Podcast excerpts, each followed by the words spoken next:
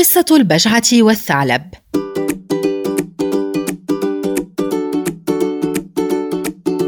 إن الثعلب معروف بمكره ودهائه. لذلك قرر أن يلعب لعبة سخيفة مع البجعة ذات المنقار الطويل.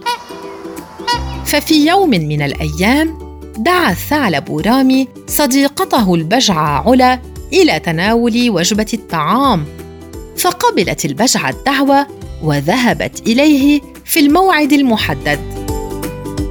ما إن دخلت علا إلى منزل الثعلب حتى وجدت أنه أعد الحساء لكنه وضع الحساء في طبق عريض ومفتوح. ومما لا شك فيه أن الثعلب قد تناول الحساء سريعا بلسانه.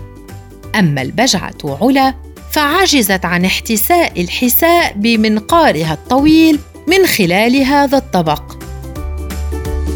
فراحت تنظر إلى الثعلب وتتساءل عن ماذا فعل لوضع الحساء في هذا الوعاء العريض. ولكنها عرفت أنه يلعب لعبة سخيفة معها. فقررت البجعة علا أن تتخلى عن طرق العتاب التقليدية وفي الوقت عينه تلقن الثعلب الماكر درسا لن ينساه. فبعد مرور أسبوع قررت دعوة الثعلب لتناول وجبة الغداء معها في منزلها.